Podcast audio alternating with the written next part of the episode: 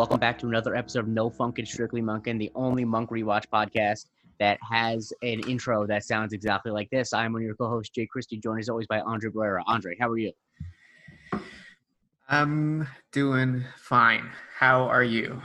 I'm doing, you know, also fine. Um, you know how it is. Like there's there's fine, okay, uh you know, however you guys are doing, we're glad you're joining us. I dug myself into a hole there. Uh, but we're here to talk about uh, Mr. Monk and the TV star, as you can tell by the title. Let's just jump right into it. What did you think of this episode, Andre? I uh, I, I like the episode. I'm gonna struggle to explain this one, honestly. Like, Okay. um, I'll I'll help you. out. The was- thing is, it's working, man. I don't ask you to explain it to hang you out to dry. I do it because I think it's fun, and also because since I edit these episodes, I can tell how much more I talk than you, and it makes me feel self-conscious. So okay, fine. No, the only reason why it's because like I stopped taking notes at some point because I was living Moss. Uh, I had just gotten uh, delivery Taco Bell, so I Mhm. couldn't write anything down, and I was just very much focused on my quesarito at the Mhm. moment. So, but still, it was a great episode. Had Yes. me feeling great. Um, and honestly, I feel like any episode is better enhanced with the case or you know a Baja Blast. Um, yeah. I just shout out to Taco Bell. Uh, I remember when uh, a job I had uh, for like six months was in downtown Jersey City, and every day for lunch I was close enough to the mall where they had the food court, and it's the best food court I've ever seen in my life. Because you know, like a lot of food courts at a, mall, at a mall will have like two famous brands, and then like some bullshit that you only see at food courts, like famous Frankfurters or whatever, or like like where else you see like a Charlie's Philly cheesesteaks. It's like that's not like I mean that's like whatever. But this place had a Chick Fil A, it had a Burger King, it had a Popeyes, it had Taco Bell, it had uh, what else? There's one other big one. Well, and so anyway, I remember that what I started to do, and this is how much of a degenerate I am. No matter what I got, I would not get a drink, and then I would just walk over to the Taco Bell get a Popeyes. Real Honestly, that's folks. that that's that's very monk of you.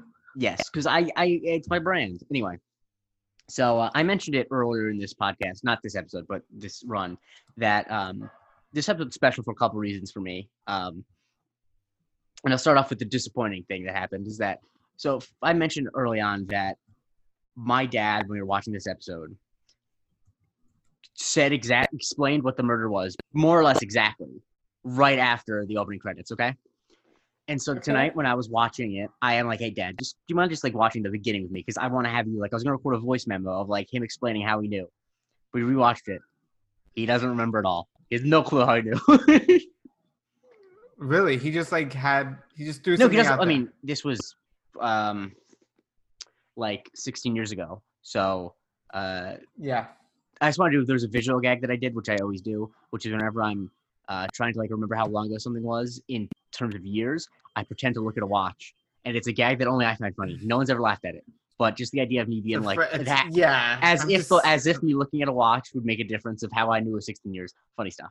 Anyway, um, I'm just I'm completely stone faced here. yeah. I mean, Andre, I swear to God, I've done that bit uh, over a hundred times and not a single person has laughed, and it's so funny to me because the idea of like that I would make a difference. Like if the watch said something said a slightly different time, be like, no, it's not 16 years. Anyway, um, but no, he doesn't. He he got at the time he knew what it was, but he doesn't remember what clues made him think of. The only thing he can think of Ah, is that he said that the voice sounds kind of artificial, which is true. It does, but also with the, especially with the USA Network show back in 2004, you really couldn't be sure that that was just that that wasn't them just being cheap and not having good sound. You know? Yeah, that's true. Um, yeah, no, it's and there's like a you know a show within a show that's Mhm. also like pretty shoddy. So I mean, Yeah. I kind of it's, it's from column A. A little bit But but by the way, so I start off with disappointing news. But this is this episode's important for another reason because I mentioned also before at some point that we watched this episode the morning of my aunt's aunt's. See, I'm like because I moved at the age of nine from New York to Florida. I'm there's some things I'm confused about how I say them. I really don't have a set way of saying aunt or aunt.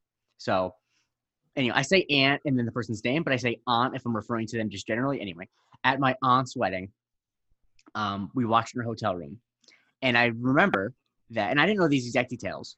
So I, because she watched it with us, and I didn't remember exactly how that happened. Um, but I, so I texted my aunt Mimi, who I know I would call Aunt Michelle normally. I'm not like five. I know that it's you know weird. But I said, "Hey, Aunt Mimi, I have a question for the Monk podcast. Do you have any memories of watching Mr. Monk and the TV star the morning of your wedding? Because I feel like that's an interesting thing to do the morning of your wedding, right? Yeah, no, I I'm just like tickled by the fact or like just thinking about all three or like some assorted Christie family members all just huddled around the TV to watch Mr. Monk and the TV star. It was the five of us because I have me, my two brothers, my mother and father, and then my aunt Mimi. Uh, and then I think my uncle Paul. Actually, I don't think my uncle Paul was in there. I don't know. They weren't very super adherent to like they don't see each other thing. But um, if she listened to it, she can text me and clarify. But anyway, that's this is what she responded. Just that I walked into the hotel room and you guys were all caps glued to the TV. You, you told me we were watching Monk. That might have been the first time I had watched any of the show, which is important because she's watched all of it and is a huge Monk fan. Like we watched the finale with her and everything. And so I asked, Yeah. of course, the follow up question, given that she said she was first to watch Monk as avoiding. I said, So where does that rank on the eventful things that happened to you that day? Oh God. And you know what she responded? Um, Pretty high, actually. Thank you very much. is she still with that guy? Yes, my Uncle Paul and my Aunt Mimi are still together. They have two wonderful children Okay. that actually just started school today. Shouts to them. Um, Nice. But and I did want to because the thing is that she's like a she I think she watched all Monk, but her and her husband and her two kids now are like huge massive Psych fans. And I was saying that like if she never watched Monk, they never would have gotten into Psych. So like it's a big deal. Like obviously, yes, getting married number one, but like I would say that close number two, watching Monk. So um, that's a little uh, story time with Jake. Uh, if you watch any TV shows for the first time on the morning of your wedding, please write into us. Um, I don't think don't think there's gonna be any other people though. Yeah. I think it's safe to say. anyway, so uh, let's just get into this episode. Um, we got I got Billy Burke. You a big Billy Burke guy? Uh, yeah, he's cool. I just remember him mostly from like Twilight and stuff. Yes, he is in Twilight. He plays uh, Bella's father. Correct? I've never seen the films. Yeah, he's a really nice guy. I like him in it. Um, yeah, no, I've seen him like over the years in like many different things, but he always seems like kind of a good guy. He doesn't really play. I haven't seen him play a dick, so I've seen I you know, was the main other role I'm thinking of, and I just because it's a movie I like a lot. That is a movie that not many people have seen, and you know how like when you like something that not a lot of people have seen, it be, you like it more. So because I don't Yeah. even know how great this movie is, but have you ever seen the 2007 Ryan Gosling Anthony Hopkins movie Fracture? Yeah, I love that movie. He's yeah, the Billy, guy who's Billy Burke uh, plays the cop who's having an affair with Anthony Hopkins's. yes, wife. yes. Yeah. Yeah, okay That's a okay, great wow, movie. Okay, I'm glad to know remember that's a great because that movie rules. Um, watch that movie, you haven't. It's oh my god, they don't make enough just random courtroom dramas anymore. Anyway, um, so uh, there's paparazzi outside our house, and Billy Burke uh, is playing Brad Terry. He is in. Uh, he's talking to a woman who you quickly find out because some exposition dialogue, which I don't think is actually that good. Um, Right. that he, he he's basically like, "Thank you for letting me stay here. You're a great ex-wife," um, which is of course something that people say to each other all the time. Um, right. And then she mentions that she's expecting a check from him, which is something that people mention all the time. And Right. uh, it's apparently a lot of nickels, is the way that she puts it. Um, Yeah, she mentions that it's like 10 million, right? uh, no, I don't think she mentions it's ten million. You learn that later, but I don't think she mentioned. She might though. No, she does. She does Oh, at the right. end, like Oh, right okay. before. Yeah, she mentions it, Yeah. which So- is just insane to me. Like, uh, is that what it's really like for royalties? Like, Oh, you for just get a syndication, fucking yes. gigantic Yes. check. I think also it's probably different in the early 2000s for like that type of show. Um, but Mhm. like uh i mean i just want i want to look up something i'm gonna look up because the show that that's obviously probably close most closely uh resembling CSI? csi uh, let me see if i can look up what william petersen makes in royalties um oh no he's only worth 35 million dollars i don't know anyway Brokey. William Petersen, uh, great actor. Uh, I know. I, I don't even need to ask if you're a fan of Manhunter. I know the answer to that question is yes. Um, like I mean, I uh, haven't actually seen it. You haven't seen Manhunter? Oh, Manhunter. I haven't seen It's, that. Uh, the Michael Mann, uh, Hannibal Lecter movie. Right, the first one. The thing is, the Hannibal Lecter parts are actually not that good. A lot, a lot of people say that Brian Cox is good at Hannibal Lecter. I obviously know you're a big Succession guy. I don't think he's. I mean, he just plays it way too small. Like if you're gonna be Hannibal Lecter, give me some mouth noises and some, you no, or else go home. Um, but Okay. so Susan, his wife, his ex-wife, is doing some classic early 2000s yoga, which is kind of just bending down before people really knew what yoga was. um, and he goes outside and there's the paparazzi there. Now you're an LA boy, born born and bred. Um, what? Did, how did you feel like they portrayed the paparazzi? Um, well, it was like, I mean, sure, I guess. Um, I don't know how they would know all this. Well, no, okay, because she's like, she's a former actress, like once. Yeah, and they were, but they Like, were is anybody really- They're married while Right, but so they would know she lived. Did you ever see the paparazzi go after William Petersen? Like, I don't think I ever saw stuff like that. So yeah, I don't really know all, how. I think that there's a difference though in that I think he is. You're supposed to believe that he is a more He's like a bad boy? persona, and also he probably Yeah. more famous. And like William Petersen is actually a really terrible example because William Petersen famously, like before he did CSI, said no to like the leading role in like ten big Hollywood movies because all he wanted to do was just do theater in Chicago. So like he actively didn't want people to see him. But like I feel like a better example would be if in like 2008 Christopher Meloni got into a bar fight, there would probably be some paparazzi outside his house.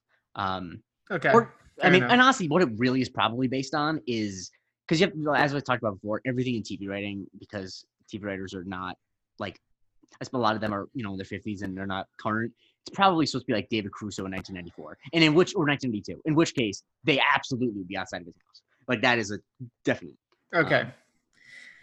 But anyway, but, But yeah, no, no, the seemed like nice. themselves, it was- did it? Did they? oh yeah, yeah. They they were like whatever. I mean, eh, no, eh, it was horrible. But at the same time, it's just that's what it is. Like you're not. This isn't the bread and butter that you need to have.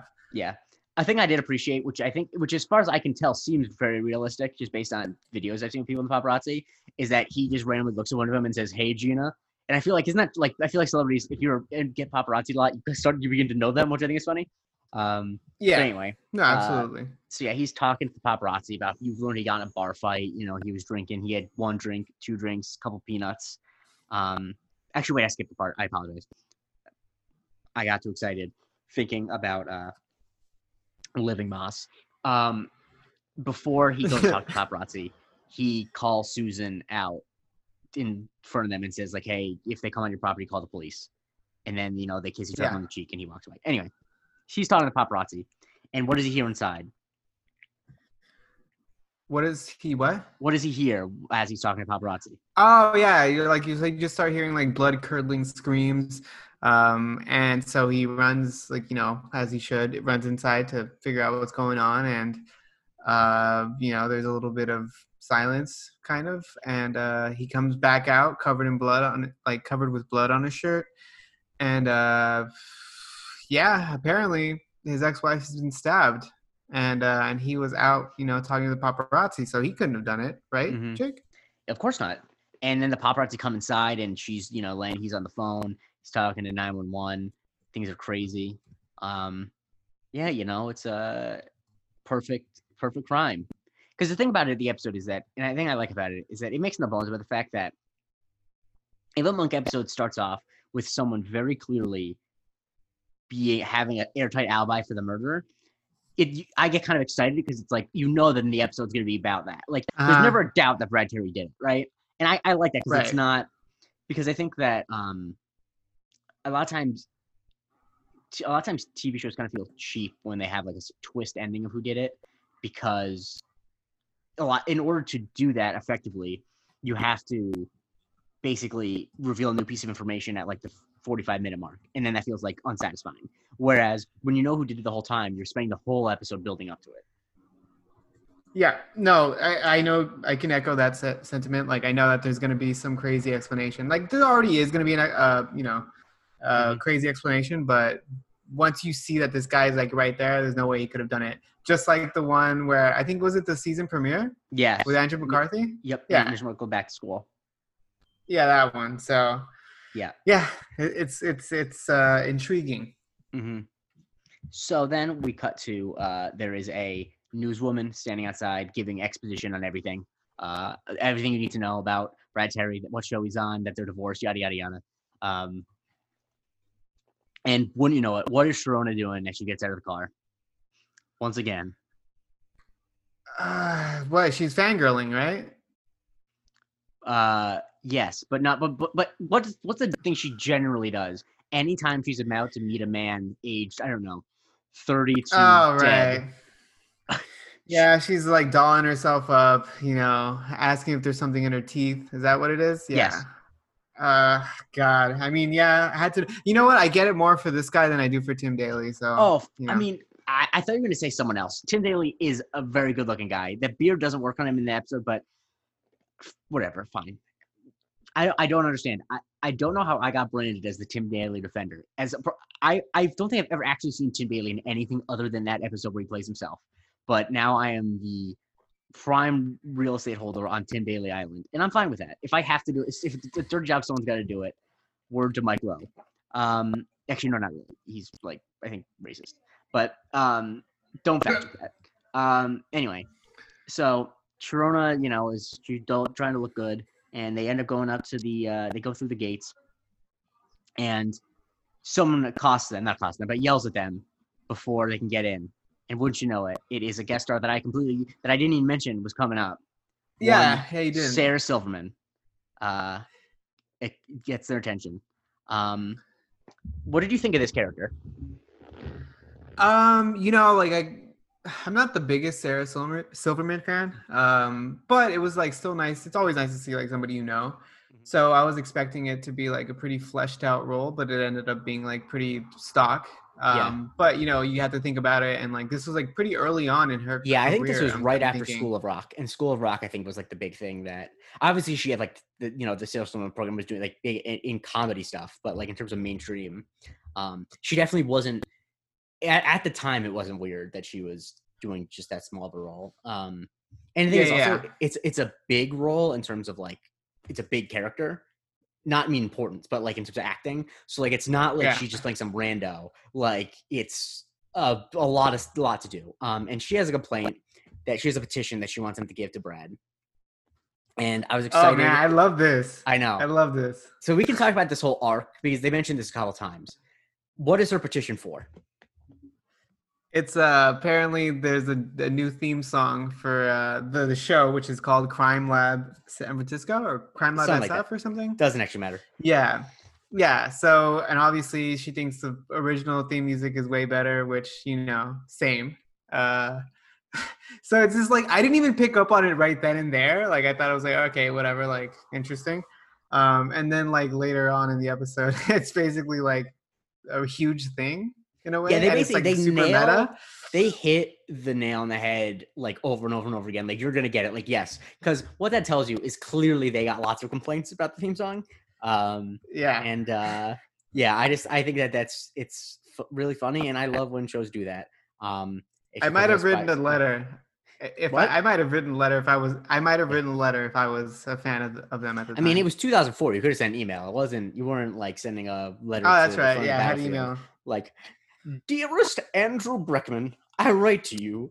Um, So uh yes, she's upset about that, and she's outside, and you know, uh, she she clearly uh, you get this stock character of the obsessed fan immediately. this is this is this is pre um what's it called change.org by the way. So it is prechange.org. Um, also, it, it is very nice to know that a website that like people can like do petitions about, you know, um, like funding different projects that can like help people's health and different really important things are also the same site where people can uh, make petitions to reshoot a movie and get rid of the female characters they don't like. Um, it's really nice that that's the same place. Uh, that those what movie was that? Oh, the the uh, Star Wars: The Last Jedi. Star Wars? Yeah. Oh yeah. Star Wars: Last. Jedi, which is famously what wait for it through in two three the third best Star Wars movie ever made. Uh, they wanted. Uh, Are you serious? I, I, yes, hundred percent. The thing is, that's actually not that crazy of an argument if you actually think about it. Ah, man, the I don't know. I think I would is- go. I would go. I would go with all three of the original. Really, I think I think that Return of the Jedi. I think is Even a lot Return. worse than you remember. I that's what I was. It, it's not. It's it's it's uneven. I think the first half is really good with like the Yes. sand and all that shit. Yeah, I also love. I mean, I'm just a big fan of Rian Johnson, uh, as you can tell by the Knives Out poster behind me. But um, anyway, I also just Dude, I, honestly, I think I think the only Rian Johnson movie I like is Knives Out. I think Looper sucks, oh, I like Looper a lot. and I uh, haven't seen Brick. I haven't seen Brick either. Uh, but anyway, um, I no one's seen The Brothers Bloom. People forget that movie even existed.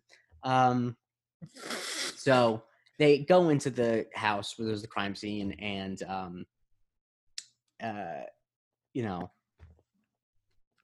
Sharona calls Brad. starstruck. What? Yeah, she's starstruck. And She's Sharona like calls- starstruck. yeah, she said that he's the best detective in San Francisco, um, which is rude. Monk's right there. Um, Yeah. and uh Sharona ends up going up to Brad to talk to him. Um and she's, you know, like, is there anything I can do for you? Uh really just trying to butter him up.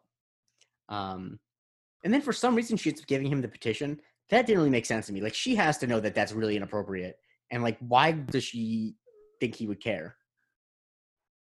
Yeah, no, I mean, anytime she deals with like, uh, you know, guys she's into, she's always like super aloof or like really weird or like dumb, um, which is completely against her normal state of mind. She usually has like her guard up pretty well. Mhm. Uh, so I mean, it's just another one of those scenes, in my opinion. Mm-hmm. And as this is going on, uh Disher is taking notes. Um Yeah, is- he is. yeah, Disher. Uh, and you know, Monk is talking to him um, uh, about. Um, honestly, I didn't write down. I just wrote Monk and Disher talking. Do you remember what they talk about in this scene? Because I don't. Uh, they're just talking about. Uh, you know what? I don't know. It was nothing important. I don't think. Yeah, if it was important, we'd remember. No, the whole point, the whole thing is just that like Disher's like noticing that Sharona's talking to to Brad, Mhm. and like you know he's getting his little. They're doing that thing where they're pushing like this relationship or like something because all of a sudden like this fool's like super into her. Like interesting. Yeah, you know, I think it, I don't know when it happened, um, but he just he definitely is.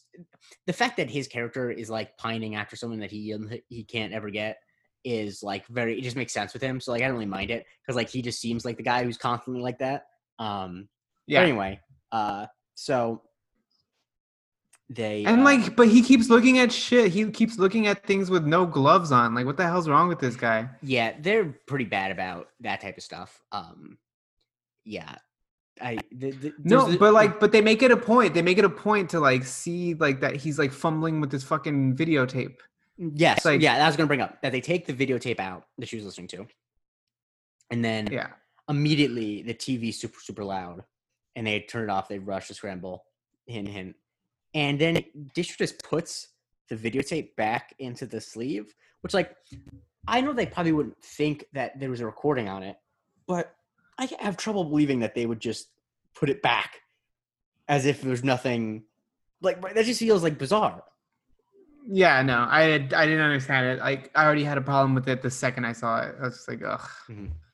Um, and so then they're like, you know, doing their uh Stottlemeyer, Disher, and Munker, you know, standing around the outside door, and Stottlemeyer's like, I think I think they hit a lot of like the. There's a lot of um jokes about Hollywood celebrities in this, obviously, because they're written by writers who probably spend a lot of their time around Hollywood actors. But like Stottlemeyer's like, oh, he's just like a regular guy. He's just like you or me. Um, Yeah. which uh, and then Monk is like, he's just like me, and the answer no. Um, Yeah, that made me laugh. But no, but like Okay. th- it, it's the same. It's the same chorus of these like of people just not knowing how to chill out around like celebrities. Um, I mean, the thing is, though, I think that in particular, the relationship that cops have with cop shows, I think this is probably okay. precise. This is exa- because I think that both it makes them feel famous and also it's uh, improves their image. I think that it's th- this feels pretty accurate. Um, uh, Okay. anyway, You've sold me. but Stottlemeyer points out a clue, and this is the first clue Monk has of something might be fishy. There's some glass on the ground near the the back door. Someone broke in, right, Andre? Right, except for the fact that the glass was inside the track of the door. So how would that have happened if the door was closed? The door had to have been open. Mm-hmm. Now, Stottlemeyer does say maybe the assailant kicked some of it into the door frame, when they were running away. And honestly, that yeah, that makes sense. I, I actually enough. don't think that they Fair enough. like fair enough. like yeah, if they went in the same way, you know. Um but So yeah, Monk, that's the first like that's the first major clue. Monk does have a couple questions for Brad though.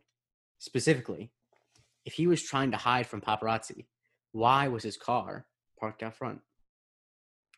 Well, where else would he fucking bark? Well, out back. I don't know. Somewhere else. I I, I think it's you think you're supposed to believe that he could have parked it somewhere else. But anyway, he says it's because his wife took it out. His ex-wife took it out, and she didn't put it in the right spot. Um, but uh, yeah. So you know, Monk is Monk's onto this guy, and you can feel like it's both because Monk thinks he did it, but it is also because Monk doesn't like the fact that everyone loves this guy. Yeah, no, he's definitely. I mean, and and you'll see later on, but he there's a little tinge of jealousy there. It's yeah, Yes.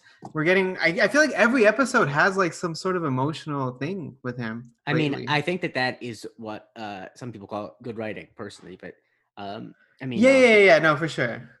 Yeah, I, I think that there's some that don't have it, and I think that sometimes they might be forced it into some, but I think if it comes naturally, like I think that it's pretty. uh I think it's it, this one's pretty natural. Where it's like there's someone um who is like that the rest that everyone around him loves that he can't make a connection with. Like I think that that is something that is it's a pretty easy through way into uh his emotions. Anyway, they go to talk to the bartender that Brad Terry got in the fight with. Um, Mhm. where I feel like this most of the scene is completely unnecessary. It kind of just stops Yep. the episode in its tracks. Um, yep. But uh, yeah, what is the what does the bartender tell them? he basically tells them that um that he started that the guy Brad Terry was like flipping out on the bartender just because he didn't know the name of his show or something Yeah, because he, didn't know he was in the show like. Yeah, yeah which i'm still i'm still a little hazy on why he had to do this um because he needed paparazzi to be co- uh, congregated outside of his ex-wife's house. He knew the reason. ah, because as you said, like Uh. as you pointed out, like they wouldn't do that for William Petersen, but like, you know, obviously still not William Petersen, but like if you know a f- actor on a TV show punched someone in the face at a bar randomly, there would be definitely some paparazzi outside of their house. yeah yeah yeah okay fair enough Yeah, Uh, so he, he so- needed. so he yeah, witnesses. yeah so this whole thing is happening and uh basically i from what i gather i think there's a guy who's sitting next to monk Yes, who you know is drinking he's drinking And a I beer that guess says on it "Cerveza Especial," but it's so it's what it clearly is. It's a Corona bottle, but they like put another piece of paper over the bit where it says Corona and it says "Es Cerveza Especial." Yeah. Shame on him. Uh, but also, so I guess he's trying to level out the pitcher of water and the scotch bottle. Is yes, that there's a bottle of water and a bottle of scotch. They're next to each other, and Okay. Jordan orders a water, and now there's more scotch than water. So Monk orders a scotch, and then he gives it to the guy next to them, and then that guy drink. immediately seeing what's going on. Good for him for being perceptive, even though he's wasted. Orders more water, so then Monk needs get him another Yeah. scotch. Um, thankfully, we cut away before it we get to round three, because I would have been painful to see Monk do that again. Yeah. But an important thing is, apparently, Brad Terry wrote the bartender a check for punching him.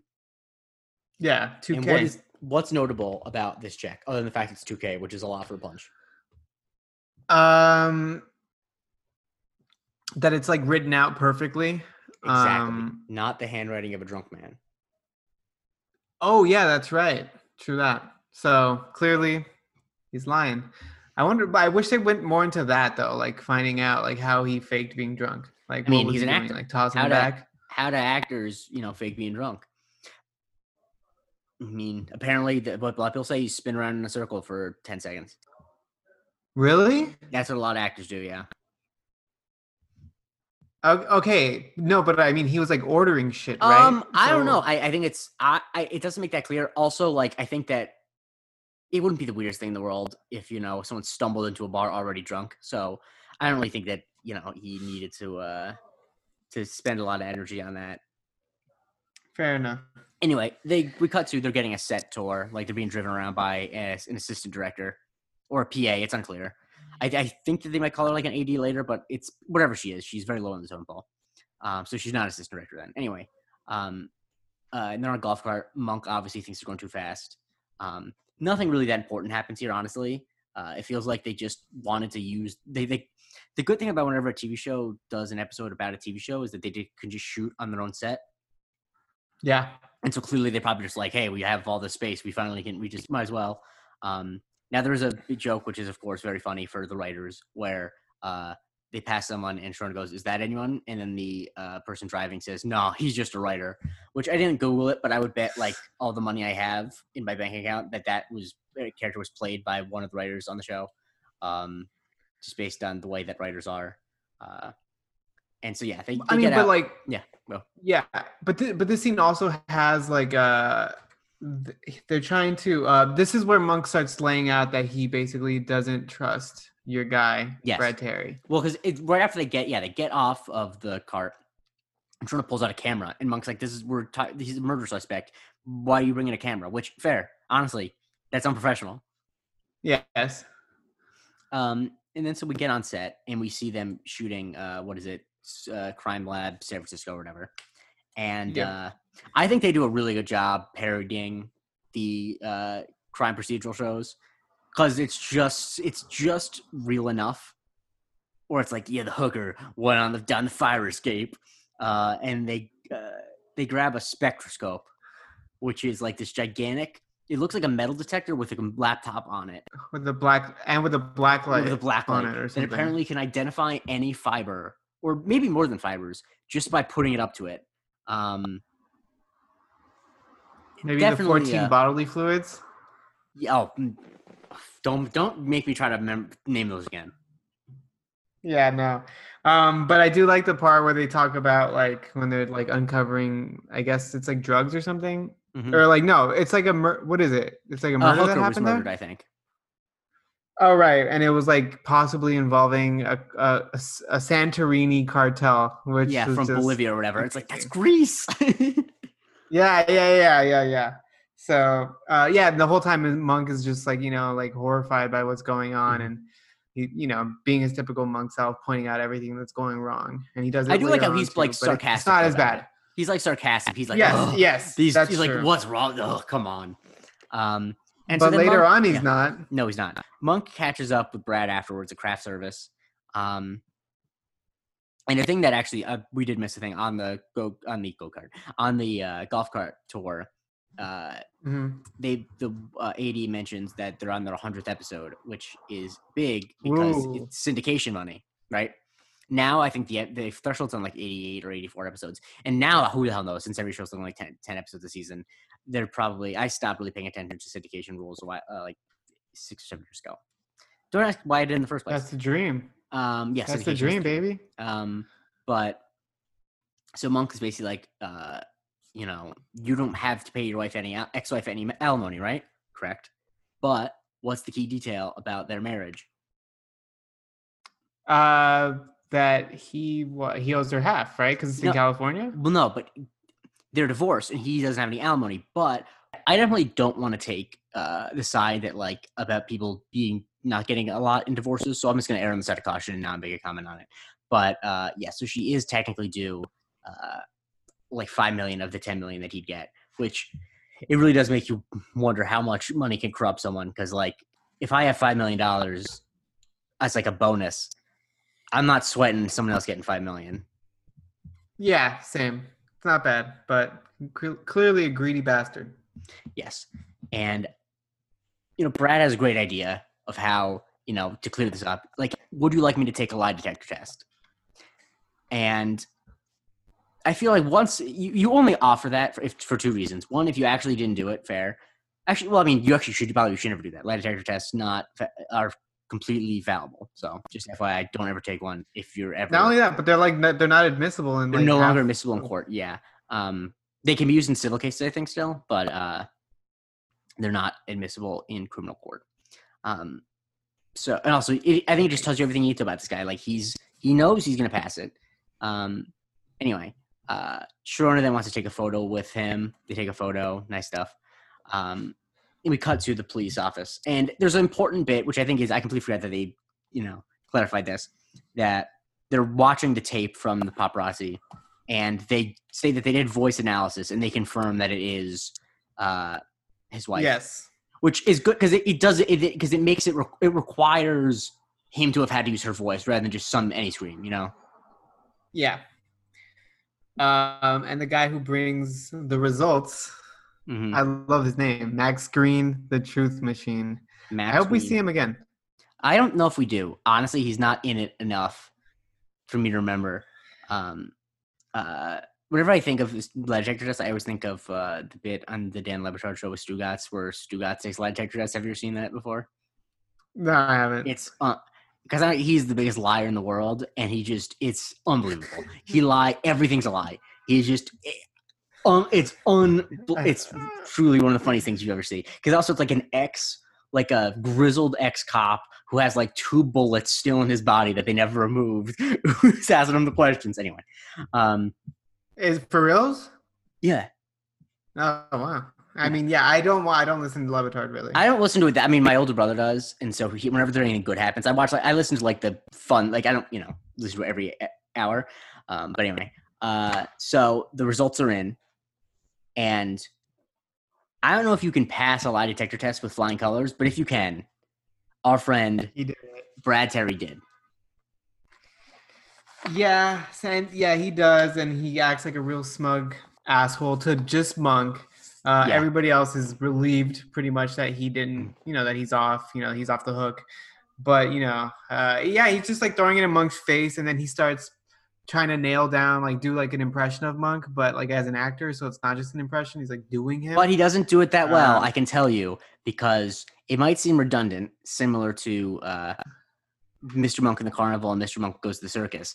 But Mr. Monk and the actor, I'll tell you this right now, that guest star in that nails Monk. So let's. There's you know- another actor one. Oh yes, and it's so it's it's. I don't know if the episode as a whole is better, but the I mean it's played by one of the greatest actors alive, in my opinion, the one, the only Stanley Tucci.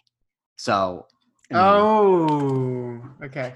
Uh, yeah, and him and Tony Shalhoub are friends. At least I, th- I assume they are because he was they were in Big Night together, and uh, uh, and since he was on then Monk like 15 years later, you have to assume they're friends. It'd be kind of weird if they were enemies, and it's like, hey, you want to be on my show? Uh, anyway, um, so yeah, then uh, Brad Terry's inviting everyone to the the 100th episode party. Stottlemeyer is going. Uh, uh, Sharon is going. He doesn't know Disher's name, but Disher's going, and he wants Disher to talk to the casting director possibly. Yeah, he. ah, God, he thinks that like Disher would be really good on the show. Well, But, no, I think he you thinks know- that Disher liking him would be good for him getting away with murder. Well, yes, that yes, but that's what he tells Disher, and uh, so yeah, Randy thinks he's a star. Um, and so we cut to the cast party, and uh, you know, The worst party ever. Looks horrible. yeah, I mean, I don't want to say that. I, I've definitely been to worse parties than that, but um, for, I suppose for like a professional party, it is pretty bad. Uh, Yeah. but um, I was noted the outfit that uh, Brad Terry's wearing is like so 2004. He's wearing like a pinstripe, almost bowling shirt with like dark je- baggy jeans. It's like wow, definitely boot. Definitely boot. Definitely boot cut. Yeah. Um, now what? Now Leland Stottlemeyer Drip King shows up again. I don't know if you saw. He's wearing like a black Uh-huh. shirt and like a black jacket. Like, Yeah, like a. Yeah, like a black leather or like a Yeah. black like members only jacket, Yeah. something like that. Yeah. I mean, Uh, yeah, he's looking good. He's drip chatting man. up the ladies. Yeah. Yeah, yeah. Yeah. He's But doing and, well, first Brad has like a somewhat heartfelt speech about how they've been there for him when his ex-wife died, yada yada yada. Obviously, it's bullshit. He killed her. Um, and we cut back and forth between Monk is at home eating dinner by himself, and it's very very sad. The blandest dinner. Gross. mean, yeah. Just like boiled potatoes and asparagus. Something like that, and probably Something? I don't chicken, some type of meat. Um, and then we cut back, and Leland. I have my notes say Leland lying about what police work is, um, because he talks about how it's about actually like protecting and serving. Um, Right. Um, and uh, then there's just you know classic. I mean, Yep. this word has taken on a new meaning with uh, our good friend uh, Jerry Falwell Jr. But Randy, classic cuck Randy over here. I mean, really, that what else happens in this? scene? How else would you describe that scene? I mean, because he asked her to Uh, dance. well, yeah, and like his dance moves are just fucking horrible. I mean, I think that's the whole point. Um, and so he asked Sharona if she wants to dance, and she mentions that she's not much of a dancer, so she's gonna sit this one out. To Mhm. which your boy Brad Terry comes out and asks Sharona, like, "Hey, like, come dance with me." And Disher interjects and says, "Well, you know, she's not much of a dancer." And so Brad says, "Well, here, come on, I'll teach you." And Disher is just left in the dust like a cuck. And then he actually compl- like a true cuck compliments uh, Brad for that pickup line. He's like, "Damn, that was Yeah. a good line." And the thing is, it wasn't Brad, that great. Brad is he's a charming guy. I get why everyone likes him. Yes. He's really handsome and he like makes eye contact with people when he speaks to them. Like that's honestly like that's really the secret to anything in life. I've learned. Um, and I don't mean that as like a dig. It's like being handsome's hard, and so is making eye contact with people every single all the time. So, you know, good for him. Um, Yeah. then Monk is literally looking at his old like middle school yearbook, and in probably the most on the nose thing the show's ever done, he looks at his like friends' comments, and it's just one from his Uh. mom that says, "I'm so proud of you." Yeah. It's very tough. Um, I refuse to believe that there wasn't like one, and I know this is a term that I have to explain to you before you were not familiar with, but I'm shocked that in his school there was not one horse girl who was into super nice and insisted on writing hags in his yearbook. What? Oh, have a good summer. Have a great summer. Wait, was hag like Sags was the universal thing in every yearbook I ever had. Maybe it's maybe it like really took on. uh No, ours was just K- ours was just KIT. Keep in touch. Oh, we never do KIT. Mostly because until like senior year, there was never really would not be hard to keep in touch. We'd see each other the next year. Um, so, like, I went to the you know Yeah. same middle, elementary, middle, high school, same people. Um, But but see, like when you go to Catholic school, like Oh, you're just right, like there's only there's only thirty people in your class. right? Yeah.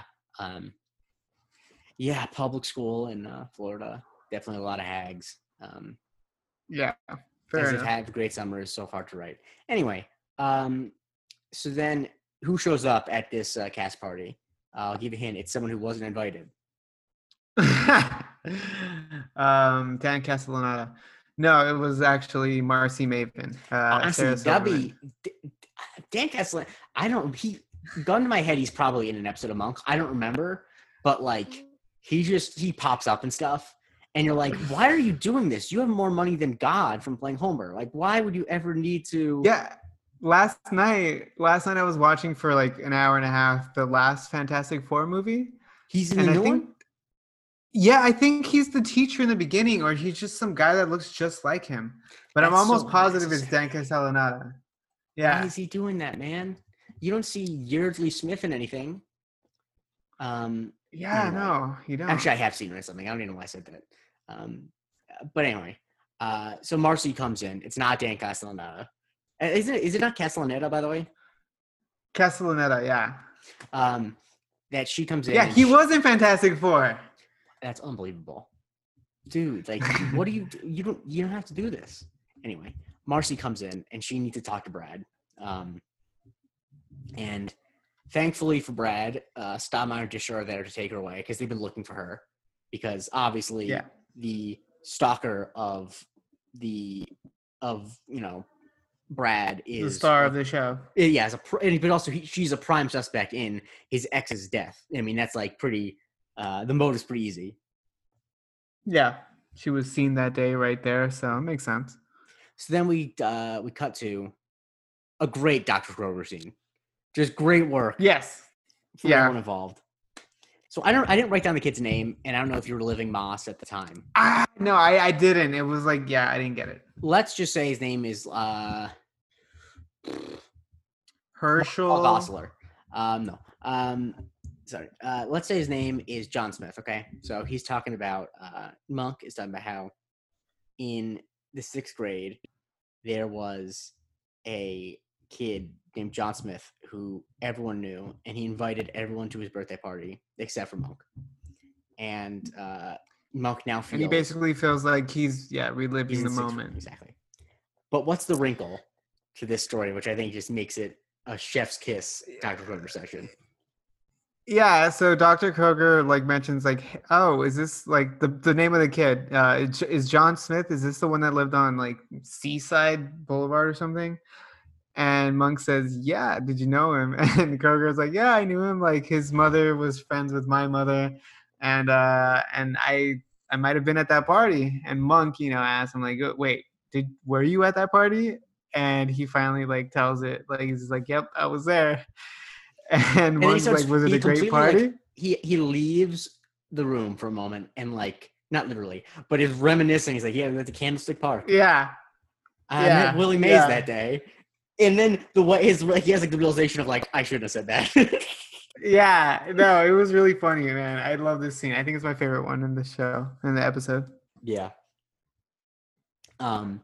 So then we cut to uh Monk and Sharona show up at the station. Apparently they took 20 minutes because uh they are parallel parking, and Monk insists that parallel means parallel, which is very on brand. Yeah, I didn't.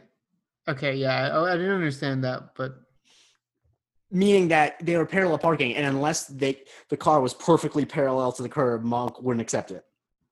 oh right, yeah, okay, got it. Um, and they basically they bring them into the interrogation room where they have Marcy Maven, and Marcy drops a bombshell right before we go to commercial break. What is the bomb she drops? Uh, she admits she's the one that killed Susan Malloy. That's her name. The Susan Malloy. Yes. Brad Brad Terry's ex-wife. Yeah. Apologies to the family of Susan Malloy that I keep forgetting her name. Um. Anyway, I mean, if you if if they wanted me to remember her, she should have been in more movies. Just saying. Speaking of which, Yeah, what does Marcy say is the massacre. reason? What's the reason why Marcy says that she did it? Well, first she says because she's a horrible actress, I Mhm. think. Um, and then it just moves on to like the typical stalker shit. Like she ruined, she ruined uh Brad's life. She broke his heart. Blah blah blah. So she, you know, took care of her. Yeah. Um, I think that it's good stuff in terms of in hindsight, and even in the moment, you know it's BS, and like normally you'd criticize them for not having like a clear idea, but clearly she's trying to figure out what her motive is, and she's clearly the reason why it sounds so typical for a stalker is because she's trying to play into that, like she's trying, you know what I mean? She's almost self-aware in that way. Um, Yeah. and so after that, they're having a discussion out in the bullpen, and um, they're basically trying to get Monk. Like Monk keeps asking questions, and they keep being like, "But we have a confession." Uh, they keep going back Yeah. to that, and finally, Monk does something that you never saw him do before. What does he say? He declares him innocent. He's Well, yeah, like, he says, "You win." You know. And Yeah. of course, that means that Stottlemeyer gets to be a police, a consultant on the show, and Yeah. uh, Disher gets to play a role, and uh, Sharona gets to take Benji to the set. They're all on the take. They're all the whole system's corrupt. Yeah. This is just terrible police work. Yeah. I'm just like, of course, they all, for some reason, uh, end up having something to do with it, or like have their, uh, you know, the wool pulled over them, their eyes. I mean, yeah, but uh, Brad Terry's a good manipulator. I mean, you got to hand him that. Uh, so then we cut to the set. We're this time we're in, it's an outdoor scene. Uh, you know, uh, is showing them how to put cuffs on a guy. Disher's practicing his one line. Um, and then we see Monk and Brad in the trailer where Monk is uh, he's apologizing to Brad over and over apparently. yep. And The uh, you whole know, time Brad is working out. Yep, he's uh, decked out, got the heart monitor on. Um, he's just he's in the zone, and he and so then Lori, the AD, comes in with uh, a pallet of water. Monk grabs them because it's Sierra Springs, and Uh-huh. uh, Brad makes a good what you know, lamp shading joke, which is when you reference something that you highlight like a dumb thing about your show, like a meta thing about your show, in order to like make a joke about it. Because obviously, because he says, "Yeah, we get it for free if we use the in the show." Obviously, referencing the fact that Monk gets Sierra Springs for free because they use it in the show. Um, I mean, it's the no one ever did it better than when Thirty Rock had that whole thing where they talk about Verizon phones, and then Tina Fey looks right down the camera and says, "Can we have money, please?" Um, which is good. But uh, anyway, what happens when Lori comes in, which is a huge clue, even though you wouldn't think it. Uh, well, basically, I guess uh, Brad lies to. Well, she mentions that she has like a script that she wanted him to read, and Brad mentions that he read it, and she asks him what he thinks, and he says that he thinks it's the best thing he's re- he's read all year, and so she leaves, and like she's like you know on cloud nine or whatever, and um, I mean it was pretty obvious that he didn't he wasn't being sincere. Uh, Sure. but The- whole yeah. time Monk is watching, the whole time Monk is watching like the heart monitor, and it's just like not even moving. Now the crazy thing for this is for me, and uh, you know, I this is a, I don't have any actual experience being a writer in any professional sense, but I do have a lot of experience in asking people to read stuff I've written and read people asking me to read stuff they've written. And the fact of the matter is, I'm shocked that Brad even read it. Because 99% of the time, if you give someone something to Yeah. read in a position above you, they never read it. So, like, Brad is a sociopath who killed his ex wife, but he's not a monster. Like, he read her script. Good for her.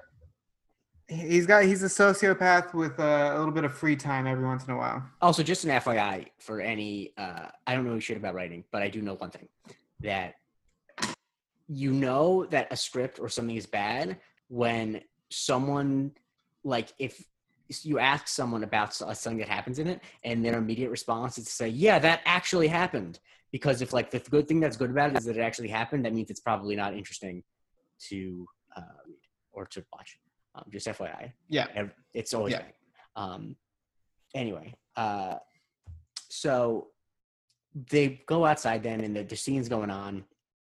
They do it from the top, super cheesy uh, cop stuff where they literally cut open the bag of cocaine. Brad takes it on his finger, puts it on his uh, tongue, and says, "It's pure." Yeah, very Caruso right there. Yeah, I think he, honestly, I think he was definitely doing Caruso. Yeah, that was what convinced me right then and there. But uh, earlier in the episode, I wasn't sure who they were going for, but that's definitely Caruso. I mean, Caruso is just like, I mean, I think that he's not crazy enough offset because like I think he's, he's I think his cop persona is Caruso, but like considering that he's nice to people and uh isn't getting in fights with his co-stars all the time, um, leads me Is believe that- Caruso nice to people? what? No, Caruso's one of the worst people to work with ever. I don't know. Maybe when, maybe Oh, when he got older, maybe by the time he got to CSI Miami, but like he, what's his face? The guy, uh, NYPD Blue Dennis. Franz, is it? The guy who did NYPD Blue with him. Apparently, they were doing Yeah. a scene and they were acting in it, and uh, Franz, I think it was Franz, one, someone in NYPD Blue, I think it was Dennis Franz though, realized he was having a heart attack, but he was in had such a bad relationship with Caruso where he's he fin- he was like I'm gonna finish the scene because I'm not gonna let him see me sweat and I'm not gonna like because he's gonna you know he thinks he's a better actor than me yada yada yada so and then he ended up leaving after like one season so uh, David Caruso Damn. probably not a great guy um anyway uh then there's this whole bit which I I think is fine it's funny like the first couple moments of it where they do this take again and then Monk just starts going around pointing out continuity errors Yep. Yeah, we can move on. Nothing to see here. Yeah, exactly. And then uh, that's when uh, um, Brad leans over to the director and is like, "You read Laurie's script? It's terrible. One of the worst things I've ever read." Which is like, I don't think that's true. He's probably read definitely worse things. He wasn't always famous. He definitely did some like student film, you know, in uh, all the way out in uh, in, in Culver in Culver City. No, that's not all the way out. We're, Yeah, well, uh, Chatsworth. Chatsworth. Oh, Chatsworth. Oh no, you man, he had to drive so man. He was so deep in the Inland Empire. He was almost near West Covina. Um, Yeah. I, I've long made the joke that if you're an NBA announcer and you're on the road, you have to get like you have to be given a map of suburbs outside the city you're in, so you can say where someone shot the ball from if they do a deep three. He So, shot like- that from Sherman Oaks. Exactly. You know what I mean? But like, but your home crowd, that's easy, right? But like, Yeah. you go to uh, Cleveland or whatever, you got to be right. You got to be right on the pole. with, Like he shot that from Cuyahoga Falls. Um, Or you're in Pittsburgh. you shot that from Promontes. Exactly. don't know. uh, I mean, yeah. So, I mean, I, I do love how you picked an NBA a city that doesn't have an NBA team. Um,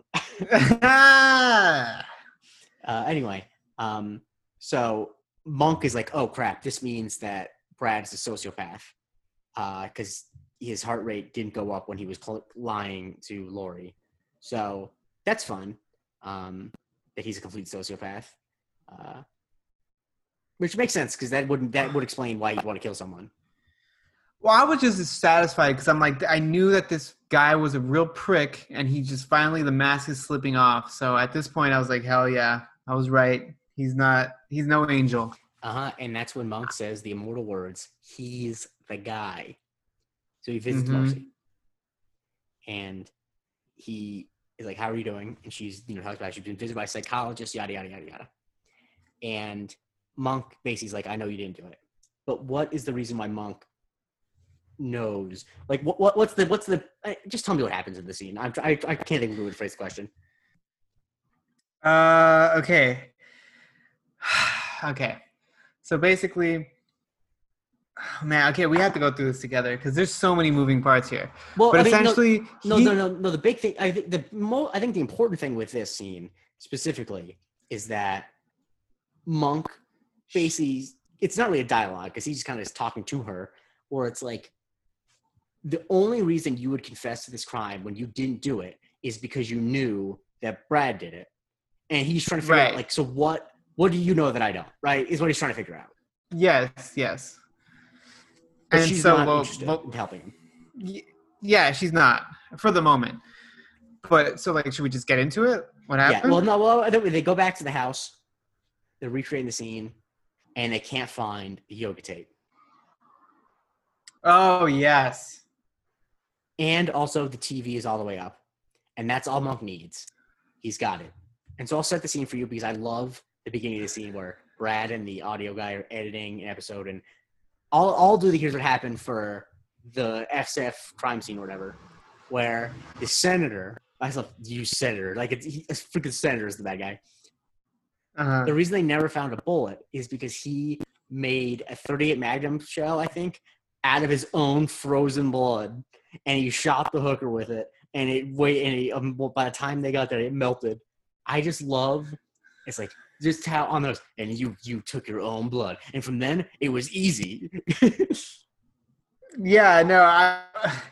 At first, I didn't understand. I'm like, wait, wouldn't they find his blood on on on the person? no, but they're like, not gonna be. It's one. It's gonna be such a small amount, and it's also they're not gonna be testing all the blood to see that it's. Yeah, no, no, exactly. That was just what I was thinking at first, but then I'm like, wait, they, I don't know if they're gonna test that blood, so obviously, yeah, it doesn't make Yeah. any sense. Um. Um, Anyway, so yeah, I, they they start revealing like the you know the okay, no, no, go go into like what happens. though. So yes, uh, Stottlemeyer comes in and is like, um, you know, I love this. this is my this I love this part where they uh, you know explain what happened, arrest the bad guy, and Brad's like, yeah, me too. It's like I wasn't talking to you. Great stuff, Leland. You really redeemed yourself. Um, Uh-huh. you know, he actually he really he didn't need to himself because he was being a blowhard and you know uh, being a bad cop, but he also was he did dri- like drip all over us this episode, so it's okay. Um, yeah, but anyway, I, I I actually want you to take it from here because I because even though it doesn't go to like the black and white stuff yet, and just ask, tell me if you need help. Like I'm not trying to do this to make you look dumb because also you don't look dumb. no, okay, okay. So essentially, um, you you think back to like Sarah or Marcy saying that she was a horrible actress. She was only on one in one movie ever, and it was this movie called Frat Party Massacre. And so essentially, what happened is uh, our friend, fr- um, not okay, I was gonna say Frank, Brad Terry, took one of the yoga tapes, the one that she usually uses to, I guess, do yoga to, takes it back to uh, the editing, the sound editing room, and starts fucking with it. Basically, puts like turns down the volume on the majority of the tape, Mhm. right? So Mhm. that sh- so that she would have to play it super loud. Then he removed some of the audio from the yoga tape and spliced in like audio footage or how do you say is that audio footage? Does that make sense? Sure. I mean, it's not, but sure. Yeah, okay. Some audio clips Mhm. of Frat Party Massacre in the middle of this thing, uh, of, of this yoga tape. And so that is why the TV was super loud. Um, so the, the day of the murder, he hides a knife in, you know, in like a plant or something. Mhm. And he, he needs to make it a, like, there's a lot of moving parts here, but there's, he needs to make it a point for the paparazzi to be outside, which is why he did the whole bartender thing previously. Mhm. Um, he also needed to make sure that they saw her at the house. So that's why he brought her out to like point out the paparazzi. I'm sure she knew what paparazzi looked like. She could have possibly, she just would have believed him, but Yeah. whatever. He brought her out. So in the midst of this all happening, he, you know, he comes out to first speak to the the paparazzi, and that's when the tape cuts to like um, you know, the screaming. Mhm. And so that's his cue to go back inside the house. And then he grabs a knife and kills her right then and there. And and yeah, so That's it. he removes like all this. Yeah, that's it. Yeah, that's it. I think that it's the thing I like about this murder is the specificity of not spec- like the detail of what people thought was the sound of her getting attacked and murdered was actually his cue to murder her. I think it's like a really Yes. cool conceit. Um Yeah.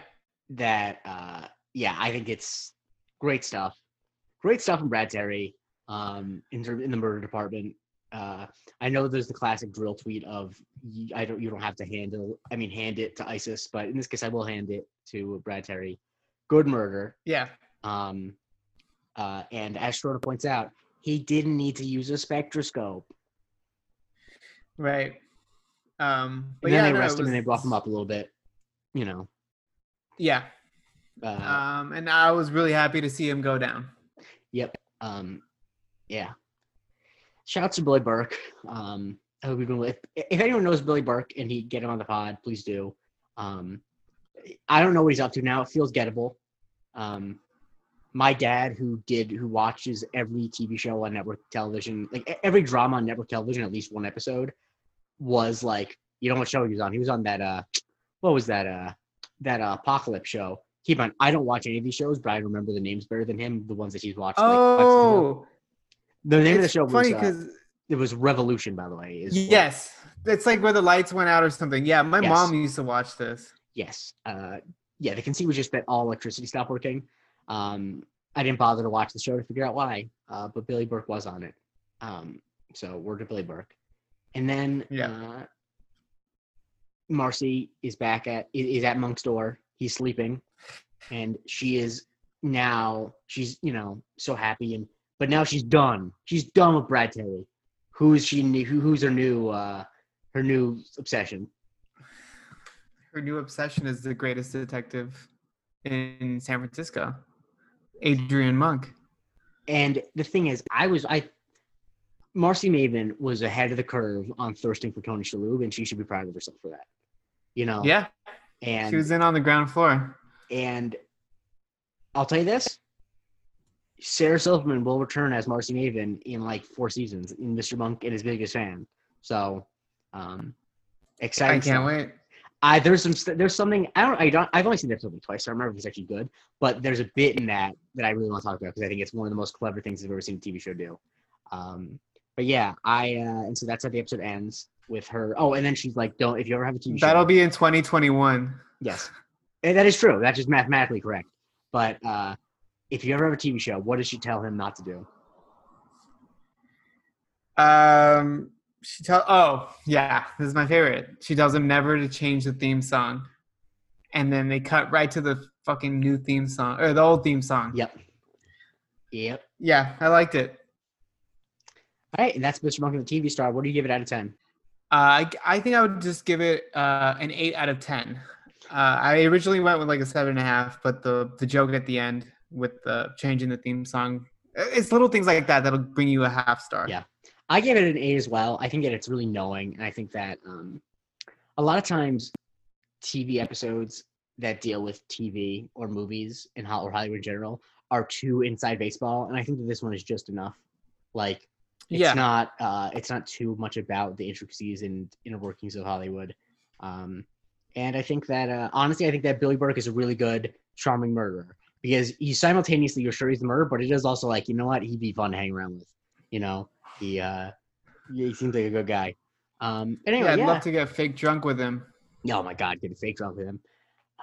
Um, by the way, I just want to say this. I this is gonna like this is also in like four seasons, but I don't know about you, but I am getting as there's an episode called Mr. Monk Gets Drunk, in which when we record it, once again, I don't know about you, I'm gonna get as drunk as I can while still being able to do the equipment. I, I hope that you know. I hope you know. I you don't have to, but I'm definitely going to. It feels appropriate.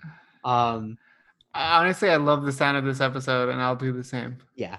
Uh, anyway, though, uh, you have to wait a while for that. But if you want to keep up with us now, you can follow the show at Strictly Monkin. Andre, where do people follow you? Follow you on Twitter. Uh, you could follow me at Andre Barrera. and you can follow me at the Jake Christie. Um, please share the show with your friends, rate, review, subscribe.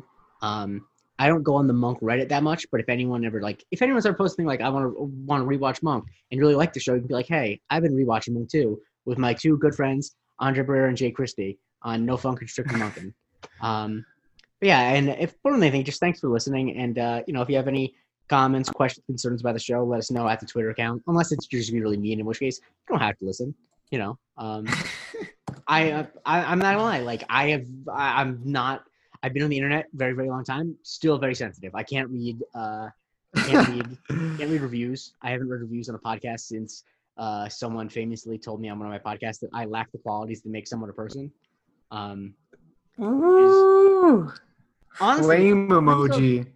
in terms of bad things you say about me, like that just honestly, like, maybe I don't know myself at all, but I don't think that that's the case about me at all. I there's I'm weird and I'm honestly can be off-putting on podcasts, but I don't think that I lack the qualities to make someone a person. Anyway, I'll think about that uh, in therapy. But um, beyond that, beyond whether or not I am or not a person, tune in next week as we talk about Mr. Monk and the missing granny. Scared monkey.